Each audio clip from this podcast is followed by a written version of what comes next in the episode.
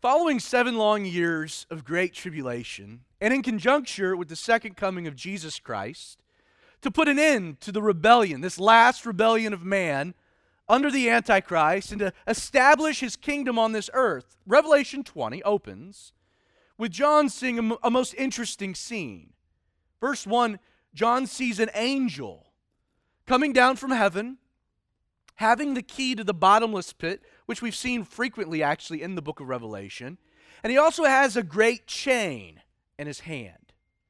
John then observes how this unnamed, nondescript angel proceeds to lay hold of the dragon, the serpent of old, which is a direct reference all the way back to Genesis 3. There's no mistaking who this angel is arresting. We're told it's the devil, Satan, as he's known. And he's bound for a thousand years. This angel casts him into the bottomless pit, shuts him up, and sets a seal on him so that he should not deceive the nations anymore till the thousand years were finished. At some point in our distant future, for a thousand years, Jesus is going to reign on this earth, an earth populated with two different groups of people. If you got to classify them, you have group A, which we'll call glorified administrators, and then you also have group 2B, fallen citizens. Now, as for the first group, we know, and the Bible says this all over Scripture, that it's the saints of God who will return with Christ. It'll, it'll be they who rule with Jesus, acting as administrators in the kingdom of God.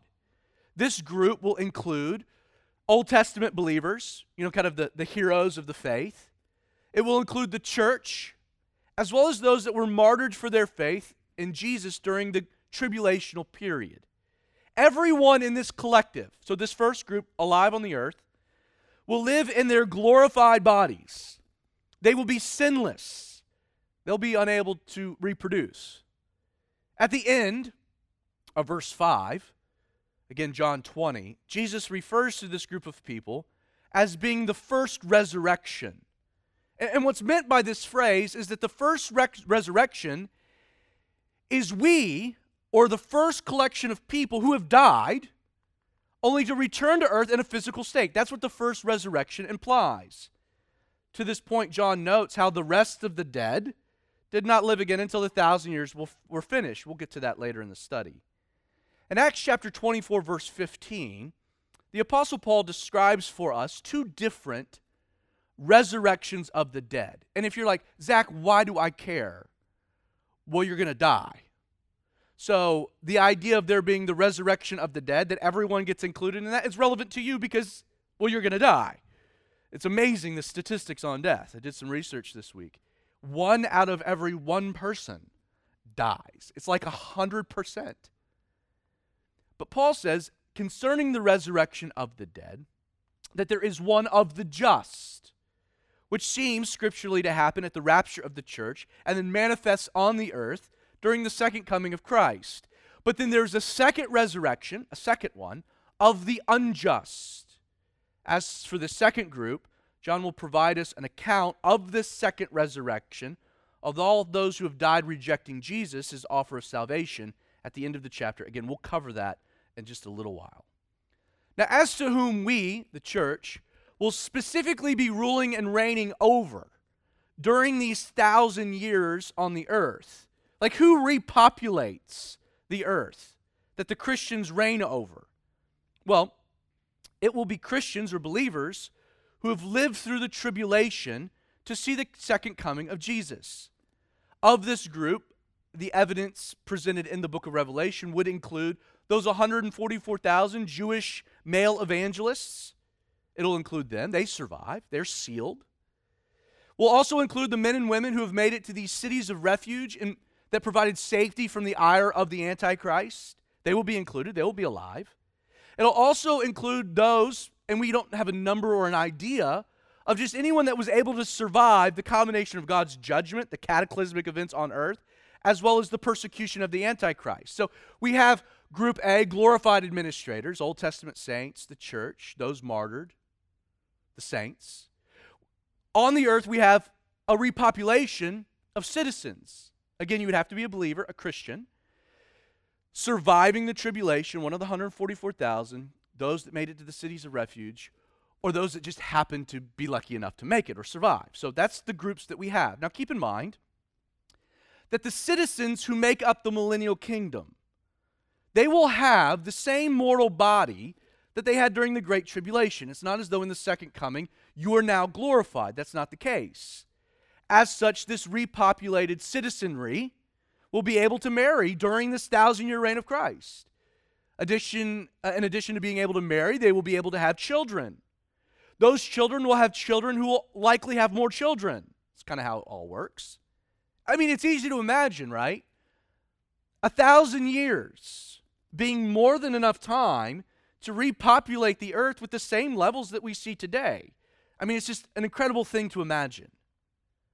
Now, while these individuals will be able to die because they are an immortal body, because Jesus has restored the earth back to its original design, there does seem to be evidence in the Bible that during this millennial reign, people will be able to live into long ages, into their 900s, like we saw before the flood. One example of this we find in Isaiah 65, verse 20. The prophet says that no more during this time period the infant shall live but a few days, nor an old man who has not fulfilled his day. For a child, a child will die at a hundred years old. The sinner being a hundred years old will be accursed. So there seems to be some evidence that, again, a restored planet, a restored ecosystem, those that do survive, repopulate the millennial kingdom, will be able to live to uh, great old ages. Now, though the first generation of millennial citizens will have already made a decision to follow Christ during the tribulation, I should point out that not everyone who is born during these thousand years will be a believer. In fact, everyone born during these thousand years will have to, at some point in their life, make a decision to accept Jesus' sacrifice for sin in order to be saved. Like this idea will become particularly relevant in just a few minutes. Now, regarding the thousand years, I'll give you a few other details if you're interested. The Bible tells us that the capital of, of the world, the capital city of earth, where Jesus established his throne, will be in the city of Jerusalem. In fact, in the city of Jerusalem, a new temple will be constructed, and temple services, including sacrifices, will occur as a memorial to God's former work. The Bible describes that once a year during the millennial reign, everyone around the globe will pilgrimage to Jerusalem for the Feast of Tabernacles. According to Hosea 3, verse 5, and I find this very interesting, there seems to be again evidence that King David, resurrected, glorified, will be given the specific responsibility of governing the nation of Israel. Again, King David back on the throne. Now, before I move on, I want you to just take a second and consider. I mean, if it couldn't get any trippier, right? Like how long a thousand years really is. I mean, just think back to how much the world has changed since the year 1021 AD. A lot of advancements have occurred, right? I mean, we're going from the Dark Ages through the Enlightenment to today. I mean, then extrapolate things out, let's say, to the year 3028. AD. It's a thousand years plus seven for the tribulation if it happened today. Jesus ruling for a millennia on the earth.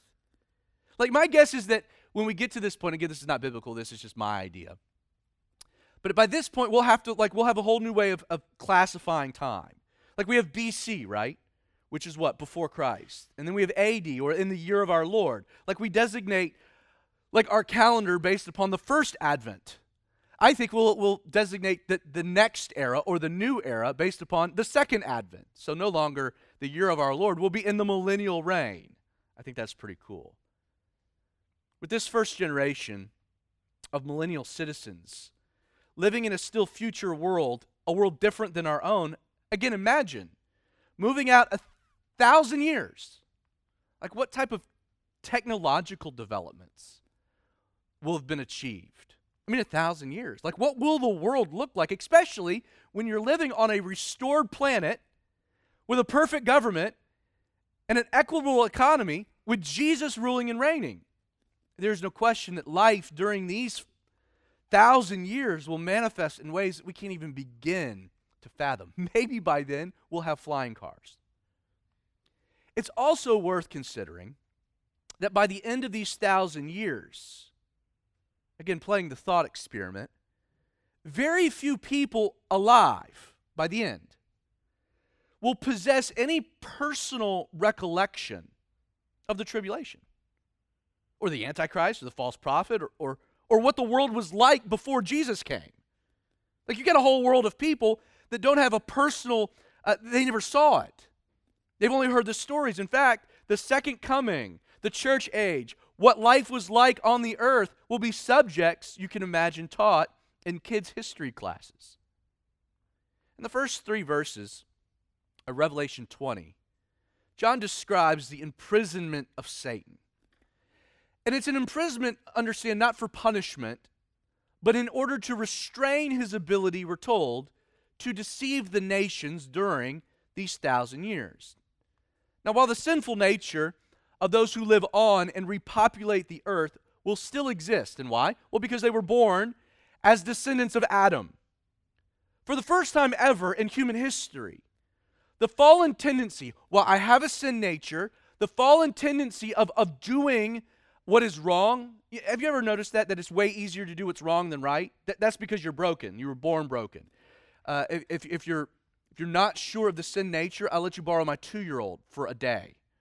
Like, you don't have to teach a kid how to lie, they just somehow know how to do it. Or to be selfish, it comes intrinsically, or what we would say naturally. Yes, anyone born in Adam has a sin nature. But what's interesting is for the first time ever, that fallen tendency will be kept at bay. Why? Because it's placed under the authority of Christ, Jesus reigning, but also this restraining of Satan. You see, with Satan, and, and we can presume the demonic host, locked away, these thousand years under Jesus' reign will present the most incredible millennium of his human history. Friends, there will be no war, there'll be no conflict, there'll be no divisions, no race, no rebellion, just an abundance of peace and joy. The King of Kings, the Lord of Lords, the Prince of Peace will institute on this globe a perfect society founded upon righteousness or what's right. The culture of the kingdom will be one of holiness and goodness. You know, the contrast between all of the years of the reign of man on this earth and the reign of Christ will be stark. It'll be much different. You know, one of the interesting things about this period of history is that even from the beginning, we understand that it has a very defined expiration date. Our passage is clear that we just read that Jesus' reign on this earth over those who still remain with a sin nature would not be indefinite. Instead, we're told in multiple places over and over again that the kingdom would last a thousand years. In fact, at the end of verse 3, John leaves the reader, you and I, with kind of an ominous foreshadowing, doesn't he? He writes, look at it. But after these things, after the thousand years, what happens? Satan must be released for a little while. Let's jump down to verse 7 to see what happens. Revelation 20, beginning with verse 7. Now, when the thousand years have expired, Satan will be released from his prison and will go out to deceive the nations which are in the four corners of the earth, Gog and Magog, to gather them together to battle, whose number is as the sand of the sea. At the end of these thousand years, John tells us that God releases Satan from his prison. Understand, Satan doesn't escape, it's not a jailbreak. He's set free, he's loosed. And as to be expected, the tempter does what the tempter does he tempts.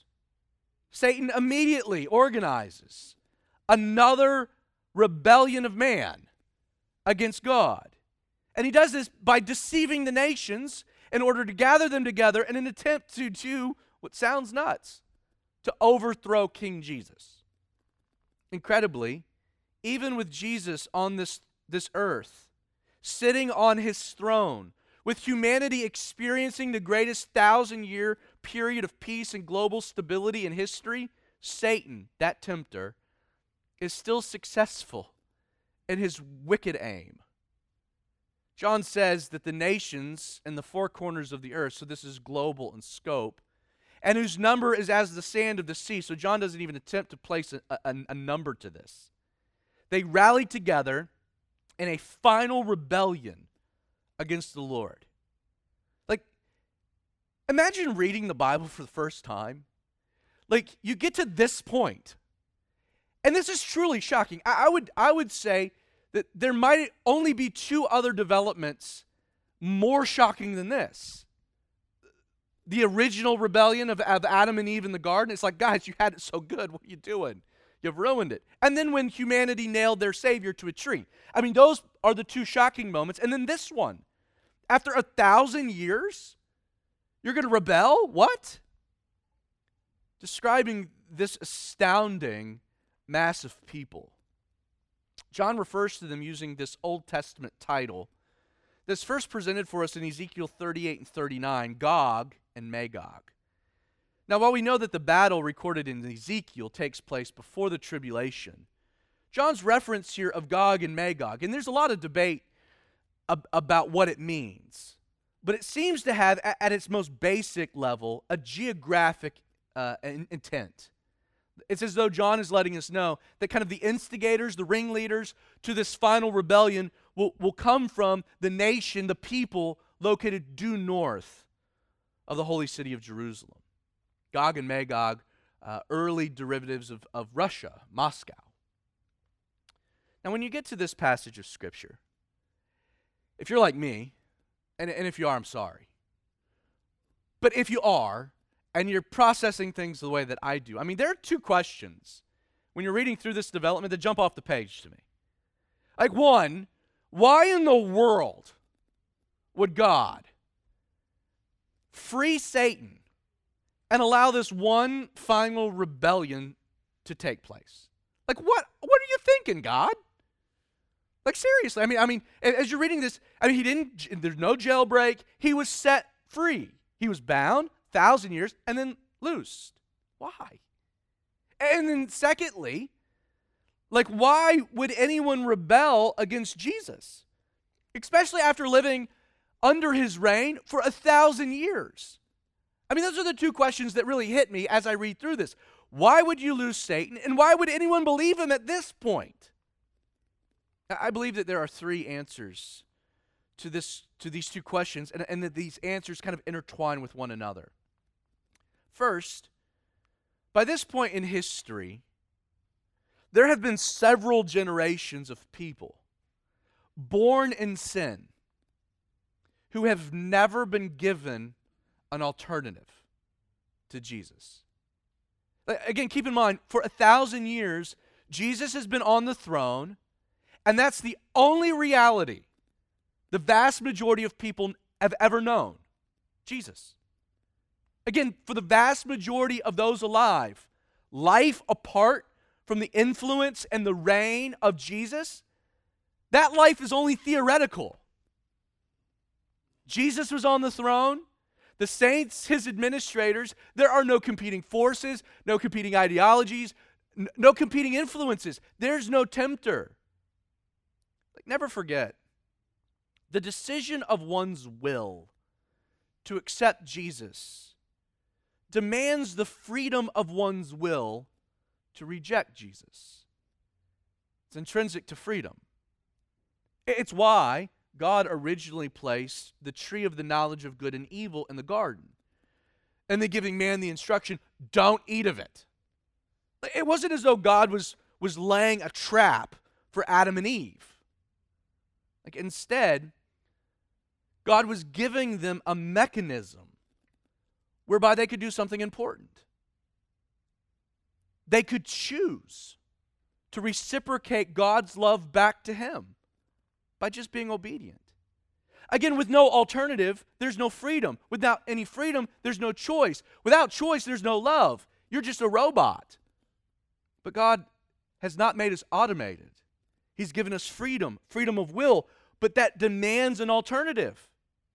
See, at the end of the millennium, it will be necessary for the tempter to be set free so that the sinful men living under the reign of Jesus could be placed into a position where they have to make a choice now. for the first time in their entire lives, they actually have to make a choice. Do we follow Jesus because we have to follow Jesus? Or do we follow Jesus because we want to follow Jesus? And they have to make this decision. Secondly, knowing what would happen and allowing this final rebellion to occur, I think God is doing something very profound. Especially here, this is the end of the book, something that addresses things going on within our culture. I think God is illustrating something that has been true since Genesis 3, and that is the intrinsic fallenness of man's nature. Like, again, we come back to the really unbelievable idea that man would want to rebel against Jesus. I mean, what are you thinking? And yet, man does rebel against Jesus. And in truth, we shouldn't be all that surprised. If you have read anything of the 65 books leading up to this one, it shouldn't surprise you that man fails over and over and over again. Keep in mind, in this final future scenario, this last rebellion, like, like man will not be able to blame his rebellion on his environment. Like, why? He's lived under the reign of Jesus. Like, man will not be able to justify his rebellion on some type of like societal oppression or governmental injustice because Jesus has ruled the, reign, the, the world in righteousness. Like the core idea that people sin because we're sinners and we're not sinners because we sin is demonstrably proven true in this moment. A thousand year reign of Jesus, the first opportunity, yeah, we're going to rebel. Why? Because man is that broken. You know, back in Eden, man exchanged the perfect world he had been given for one of his own sinful making. And while Adam and Eve had been warned by God what would happen, you know, experientially, Adam and Eve had no idea what that new life would look like. You know, that's true, isn't it? Like Adam's rebellion occurred to an extent with ignorance. Hey, in the day you eat of this, you're going to die. But he didn't understand what that would really look like. God's command's still true, the result's still real, but there was a disconnect. That said, here at the end, at the end of the millennium, man again attempts to exchange the perfect world he's been given for one of his own sinful making. But this time, and it's much different, he is making that choice with the full knowledge of what it would look like. He's no longer acting in ignorance. He realizes what the world will be. With this in mind, and this is the third point, the flip side to this reality is man's rebellion in such a circumstance reinforces the notion, an important notion, that there is no outside remedy to man's in, inward condition. You know, psychologists have debated, it's kind of a hot topic. Is man a byproduct of his environment or his nature? What makes you you? Where you grow up, how you grow up, who you grow up with, or your genetics? You know, at the end, and man's rebellion here at the conclusion of these thousand years, that question will be completely settled. For man's perfect environment failed to remedy his propensity for rebellion. Wasn't his environment, wasn't his upbringing, wasn't everything around, it was something inside of him. In spite of a thousand years of the best life imaginable, the very moment Satan is released, what does man do? He rebels. You see, the simple fact remains. I think, I think you can attest to this truth. Sinners don't like to be ruled. And we don't like to be ruled by Jesus. Now, some of us have come to the conclusion that when I'm ruling, it's a disaster. and that Jesus is much better than the alternative. But there's something within us where we don't want to be ruled. A thousand years, incredibly. After a thousand years of life on this earth, as God has always intended it to be, man buys into the lie that he can make a better life for himself. Isn't that crazy? That Genesis 3 and Revelation 20 present for us the identical scenario. The same deceit. It's not as though Satan's got anything new up his sleeve. Will you trust that God has your best intents in mind or that you can do better? Verse 9. So they, this, this massive group of people, went up on the breath of the earth and they surrounded the camp of the saints and the beloved city. Like we had the stage set here for this, this final global conflict. I mean, God's people, the camp of the saints, the holy city, it's surrounded. Oh no. And fire came down from God out of heaven and devoured them. like you got to admit the battle is a little anticlimactic, isn't it? Like the rebellion is put down before it even begins. The world gathers and fire devours them. I want to add kind of one more thought to this whole crazy situation. You know, in the end, this final rebellion illustrates an interesting idea. Something that didn't really hit me until I was, I was working through the text this time around. And, and that's that not even the physical presence of Jesus in a person's life can change a sinful heart. And we talk about that. There, there's no outside influence. Even Jesus, even Jesus, if you, if you were like, man, if Jesus appeared to me, that would change everything. No, it wouldn't. Well, yeah, it would. No, no, it wouldn't. Like the Bible's pretty clear that it wouldn't. Like, in fact, I don't know if you're aware, but he's, he came once before, and everyone around him denied him, betrayed him, and then crucified him. Like, I mean, think about it. Judas, spent three years living with Jesus, did ministry with Jesus, was on the planning committee for Jesus' international ministry. I mean, Judas was in the crowd, in the hierarchy, in the leadership, three years living with Jesus, and he was still able to reject him, betray him, and in turn hang himself out to dry.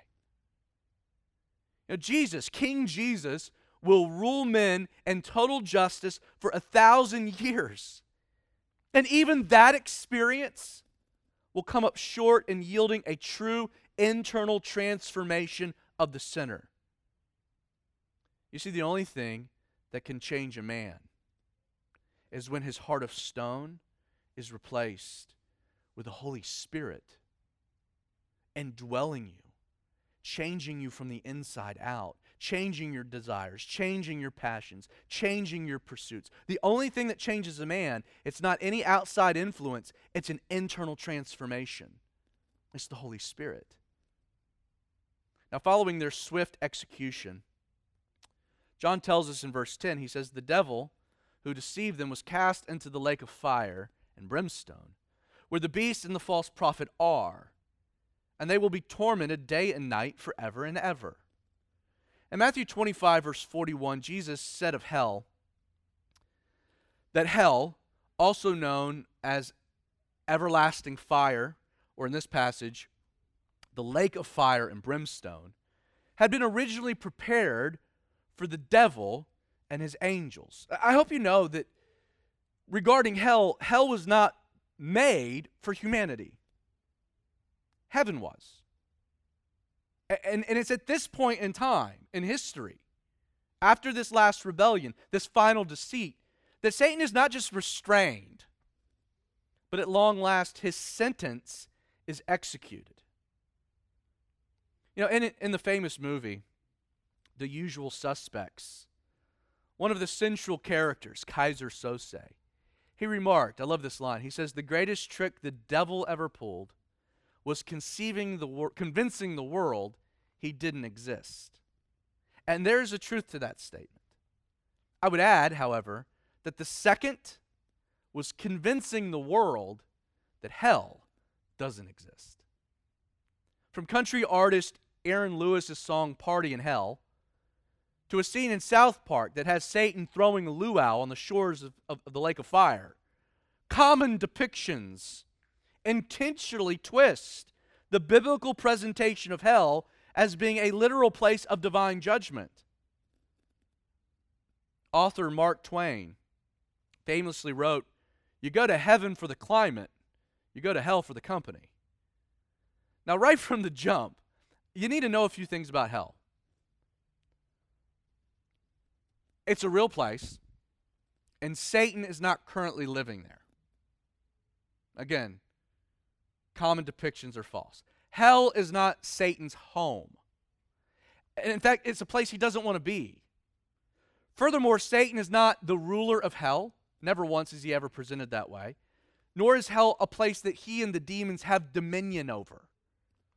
Lastly, probably most importantly, hell is not the place where all the cool kids get to go party for eternity.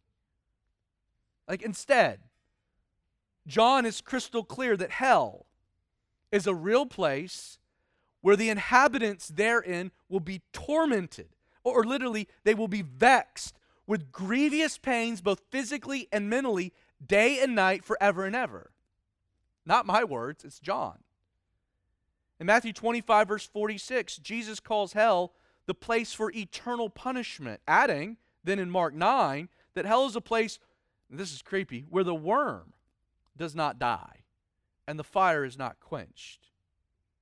You know, today there is a, a doctrine working its way, not just culturally, but within, within evangelical circles, a doctrine known as annihilation. It's gaining in popularity. And this is the position that instead of a, a place of eternal punishment, well, you might start in hell. There'll come a point where the wicked will just simply cease to be, that you'll be annihilated. The problem with this idea, aside from the fact it's not biblical, is that whether you like it or not, the torments of hell lasting forever are inescapable in light of this particular passage, among others. One of the foremost scholars on the book of Revelation, theologian and professor John Walvoord, he wrote the following about, about the verses we just read. He said, there, there would be no possible way in the Greek language to state more emphatically the everlasting punishment of the lost than here, and mentioning both day and night and the expression forever and ever, or literally to the ages of ages into this point when John records Satan being cast into hell. Did, did you notice a, a little line he, he tucked in there? He notes of hell that it was where the beast, the Antichrist, and false prophet, note, are. Present tense. Back in Revelation 20, uh, 19, verse 20, at the second coming of Jesus, the false prophet and the Antichrist are captured and we're told they're cast alive into the lake of fire. A thousand years have passed. And where are they? They're still in hell. Now, I'll admit, I'll concede, that the topic of hell is not what most would consider to be seeker friendly. It's not. But I, I will contend that I think the topic of hell is the most seeker relevant. And here's why. You know, in the end of all the people in Scripture that spoke about hell, you know who did it more than anyone? Jesus. And why? As, as humanity considers, as you and I make, make a consideration and a determination, as we make a decision concerning our eternity, our eternal destination, our eternal fate, as we weigh the pros and the cons, Jesus wanted to be crystal clear, up front transparent as to the eternal consequences. It's what Jesus taught on hell more than anyone else. You got a big decision to make. So I should just be clear what the decisions really look like. Can you imagine going to church your entire life? Never really giving your life to Jesus, dying in your sins, and hell being, I would be, and you went to church and never heard about it? Oh, because you just can't talk about it. Zach. Well, it's a, if it's a real place that people I love might go there, I mean, what is love? Not to talk about it, or to be honest about it, or to address it. And regarding hell, always know that no one is ever forced to go there. Again, hell was not made for man, man chooses to go. Verse 11. Then, so after this last rebellion is swiftly put down, John says, I saw a great white throne. Great in first status. It's great. White in, indicates purity, righteousness. Thrones, absolute sovereignty. This great white throne. John says, And I saw him who sat on it, from whose face the earth and heaven fled away, and there was found no place for them. Now, now this image of, of the earth and heaven uh, fleeing away, have fled away. The, the phrase doesn't mean that they, they have disappeared or dissolved, but it's to articulate kind of the ultimate finality about what's going to occur. Uh, regarding him who sat on the throne of this great white throne, uh, this judgment, you don't have to speculate. According to John 5, the ultimate judge of the wicked will be Jesus Christ. So John sees this great white throne, he sees Jesus sitting on it. What's about to happen is consequential. John says, And I saw the dead, small and great, so no one can escape the moment, standing before God. Now, back in verse 5, as we noted, John recorded how the rest of the dead, or those who had died rejecting Jesus, didn't live again until the thousand years were finished. This is the, the, the manifestation of this. We have now this massive group of people who did not live in this thousand years, who have been in a place known as Hades, awaiting this very moment. Now, in, in, what you can call the second resurrection of the dead, the dead are brought to the earth to face the judgment of Jesus. What results, according to John's description back in verse 6, is the second death. If you choose to reject Jesus and you want nothing to do with Jesus, and you're like, I appreciate it, but I, am going to stand before God on my own because I'm a good person. Like I don't need I don't need all that stuff. i am a good person, and it'll be fine. If you reject Jesus and His offer of salvation, what will happen when you die? Jesus will say, "I never knew you," and you'll be sent to Hades.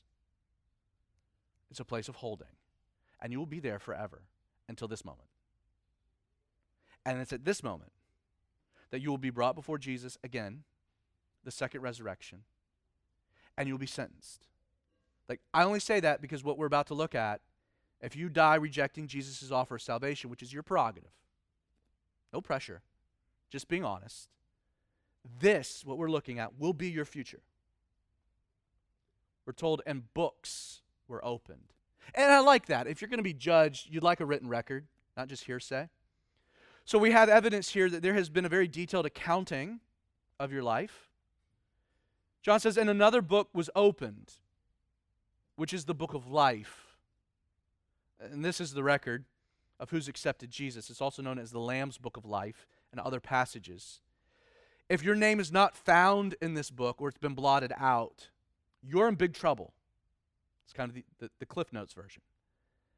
The dead, we're told, were judged according to their works by the things which are written in the books. It's important to point out that John is not describing a trial. This is not a trial. He's describing more, more accurately compared, this is the uh, final sentencing. Everyone standing before God and their sin has already been found guilty. Why? Well, the wages of sin is death. The gift of God is eternal life and Jesus Christ our Lord. But you rejected him. So now you're standing before God without any Savior, without any atonement. You're going to handle it. Hell will be everyone's destination. And yet the Bible does indicate, and I think that this is important, that a person's experience in hell, everyone will go to hell, but a person's experience will be determined, look at the text again, why? According to their works. Like, what this means is that every sinner will not receive the same punishment. Like, in God's justice, because God is just, He will judge righteously according to the good deeds and the wicked acts that you've committed in this life, which should be really reassuring because uh, you won't get the same sentences as, as Hitler, right? So you're like, yeah, I rejected Jesus, but I felt like I lived a pretty good life. Why am I getting the same punishment as the guy that exterminated six million Jews? Like, that doesn't seem just. That's okay because God is going to judge everyone according to their works. And if you're like, well, that's good because I do a lot of good things, do you? Really? You do a lot of good things. W- why do you do good things? Well, I, I, like, you know, like I like people seeing it and thinking I'm a good. Per- oh, so you do good things selfishly, like for your for your own benefit, or do you do it selflessly or to be seen? Well, to be seen, but I still do good. Well, no, no, that's that's selfishness. So you got to cross those out. Like for for acclaim, cross those out. Like how many good things do you really do? And then you're going to be judged about the, the, the evil ones too. And, and then when it when it, it's like, okay, well, I, I understand those bad things that I do.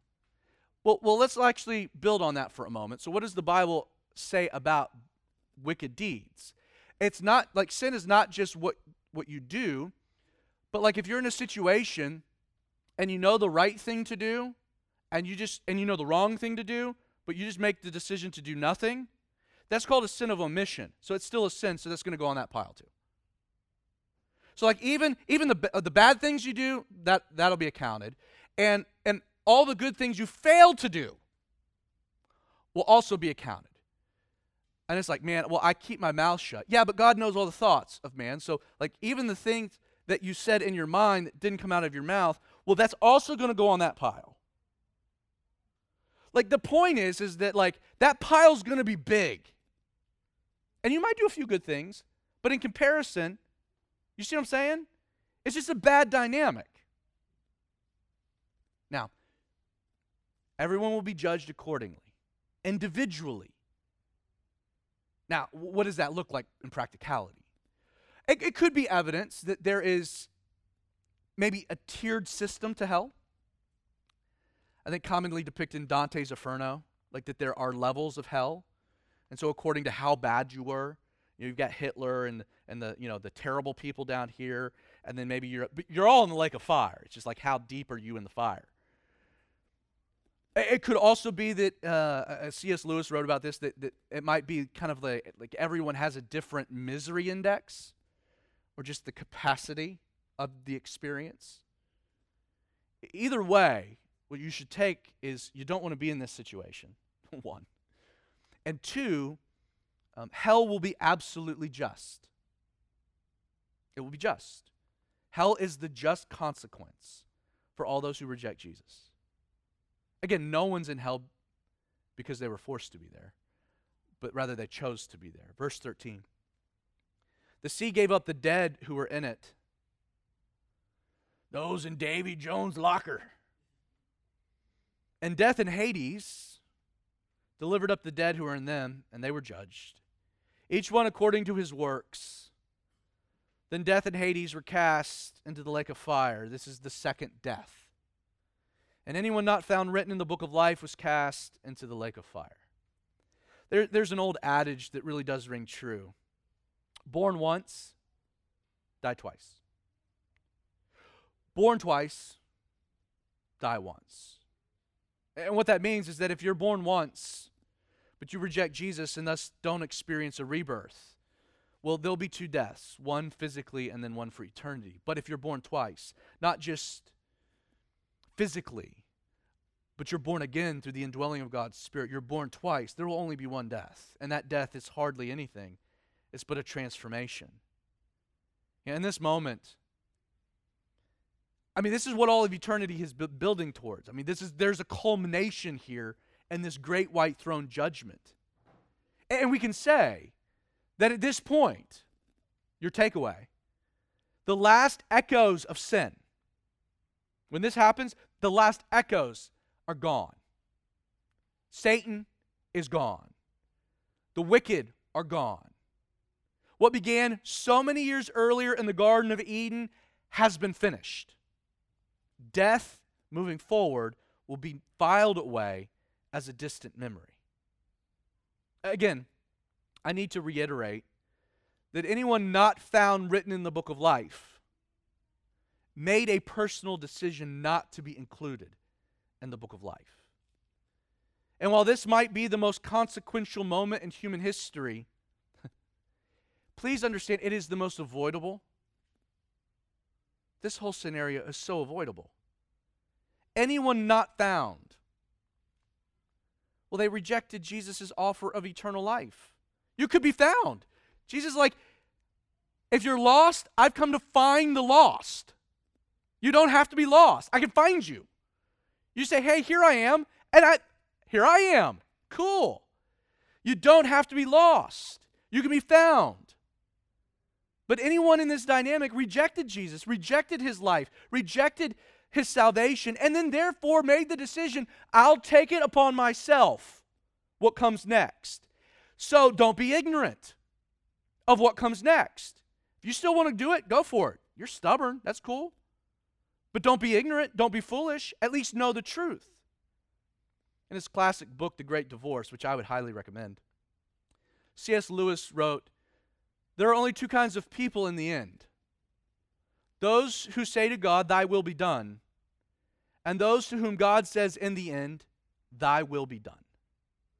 All that are in hell choose it. Without that self choice, there could be no hell. No soul that seriously and constantly desires joy will ever miss it. Those who seek find, those who knock, it is opened.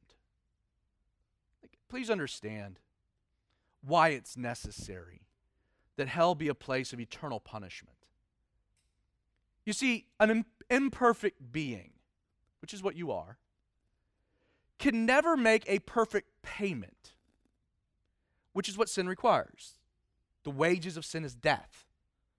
Logically, this means that it will take a sinner dying for all of eternity to satisfy a debt that can't be satisfied or, or that incurs interest and therefore never ends. Let, let me paint a picture for you. If you only have a thousand bucks a month to pay off a credit card that is earning $1,500 a month in interest fees, how long will it take you to pay off the card? Forever. Because you're making an imperfect payment. It falls short. You'll never get there. This is why, what was the remedy?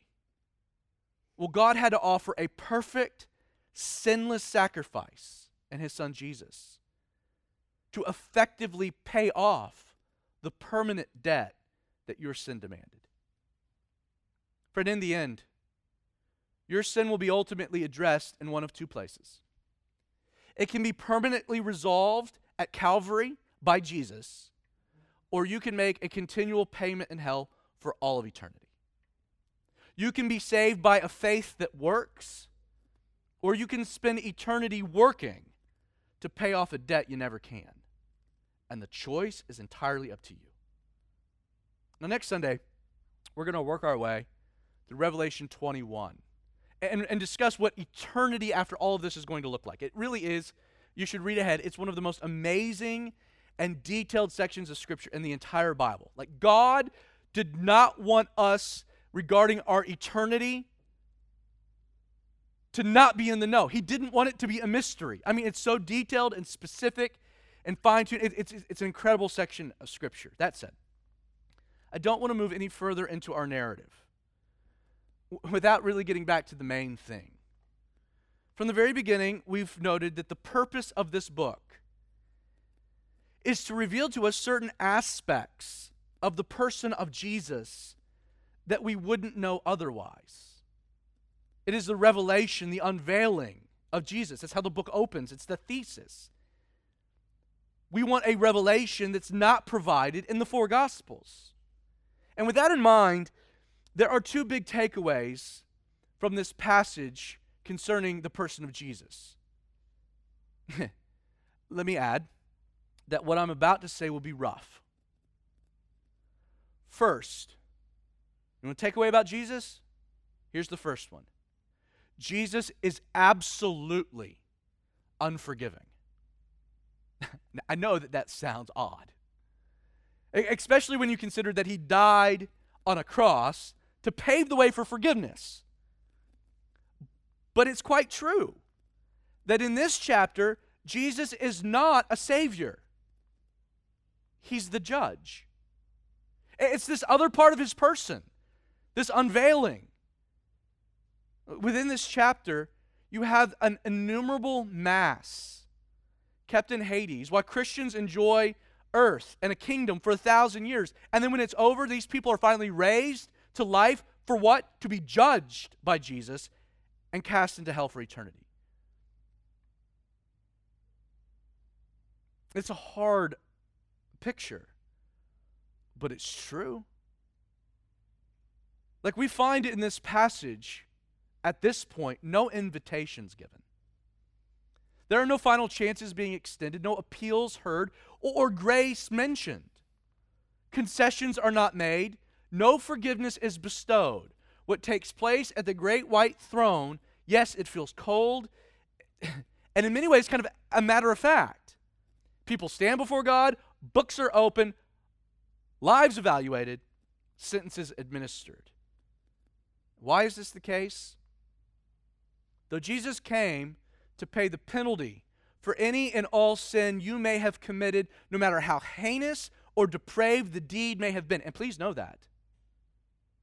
There is one thing that Jesus cannot and will not forgive because he couldn't remain just. So, your rejection of his sacrifice for your sin, he can't forgive. He can't. This is the most consequential decision that you make, for it determines what comes next. And let me explain why. Following Adam and Eve's rebellion and God laying out the curse, in Genesis 3, verse 24, we read So God drove man drove man out of the garden and placed a cherubim, an angel, at the east of the garden, and a flaming sword which turned every way to guard the way to the tree of life. I'm not going to get too far into the weeds, but God here, He graciously eliminated man's access to the tree of life. And He did this to institute human death. Why? To separate man's existence, your existence, into two phases the temporal, the one you're in now, and the eternal, the one to come. And because of this, and a twist, an interesting twist, God did something amazing. He said, You're going to have to make a decision about eternity. So, this is what I'm going to do I'm going to let everyone alive have a taste of hell. Welcome to our world. This fallen world where we're born in a fallen condition. You see, everyone knows experientially what life is like firsthand apart from God. What this separation, what sin is like. It's as though God's like, hey, before you buy hell, I'll give you a test drive. See if you like it. The world at its best, life apart from God, man at the helm, you have a decision.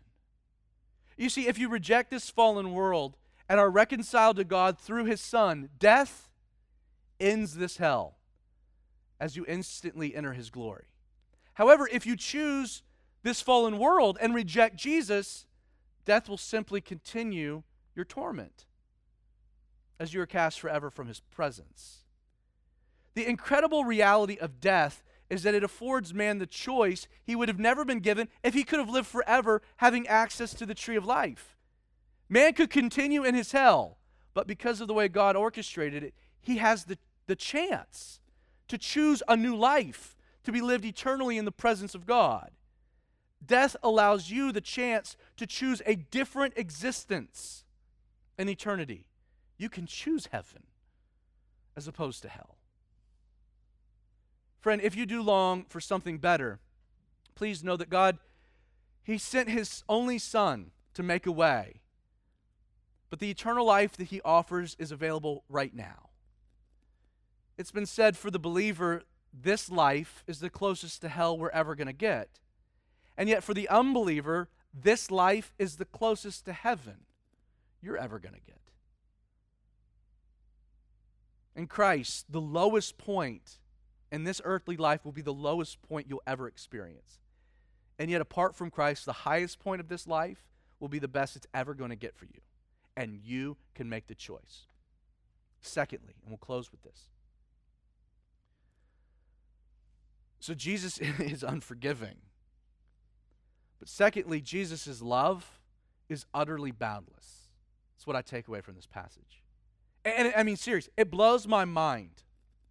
Blows my mind that if you, created by God, and in whose Son came and died so that you might have life in that more abundantly, if you would prefer an existence apart from Him, it blows my mind that Jesus will honor your choice when you die by allowing you to live for all of eternity apart from Him. You know, there, there are some people who love to ask, and they, and they do this rather condescendingly. They say, How can a God of love send someone to hell for all of eternity? Well, first, God doesn't send anyone to hell who hasn't chosen to go there. Secondly, how can God be loving and so blatantly violate your free will by forcing you to spend all of eternity with Him when you've spent this entire life making it clear you want nothing to do with Him? Like in such a scenario where you're like, Jesus, I want nothing to do with you, and you die, and He's like, Yeah, you're coming to heaven, hanging out with me forever, that would be in its own way a twisted version of hell. You see, I see the very existence of hell as being the greatest manifestation of Jesus' love for the sinner second to probably the cross. And one act of love, Jesus died in order to save. And yet, in the other, Jesus dies all over again when he lets go of the one rejecting his salvation. I've said it before, I'll say it again. God is not a spiritual rapist, he forces himself on no one. God's a divine gentleman who, in the ultimate act of his love, will honor your decision to reject him, in spite of everything he's done to persuade you and to woo you otherwise. Legendary singer Johnny Cash, a man who had come to know his own personal demons very well, he once said the following He says, How well I have learned that there is no fence to sit on between heaven and hell. There is a deep, wide gulf a chasm. And in that chasm is no place for any man. Friend, as long as you're breathing, you can still decide where you'll spend eternity.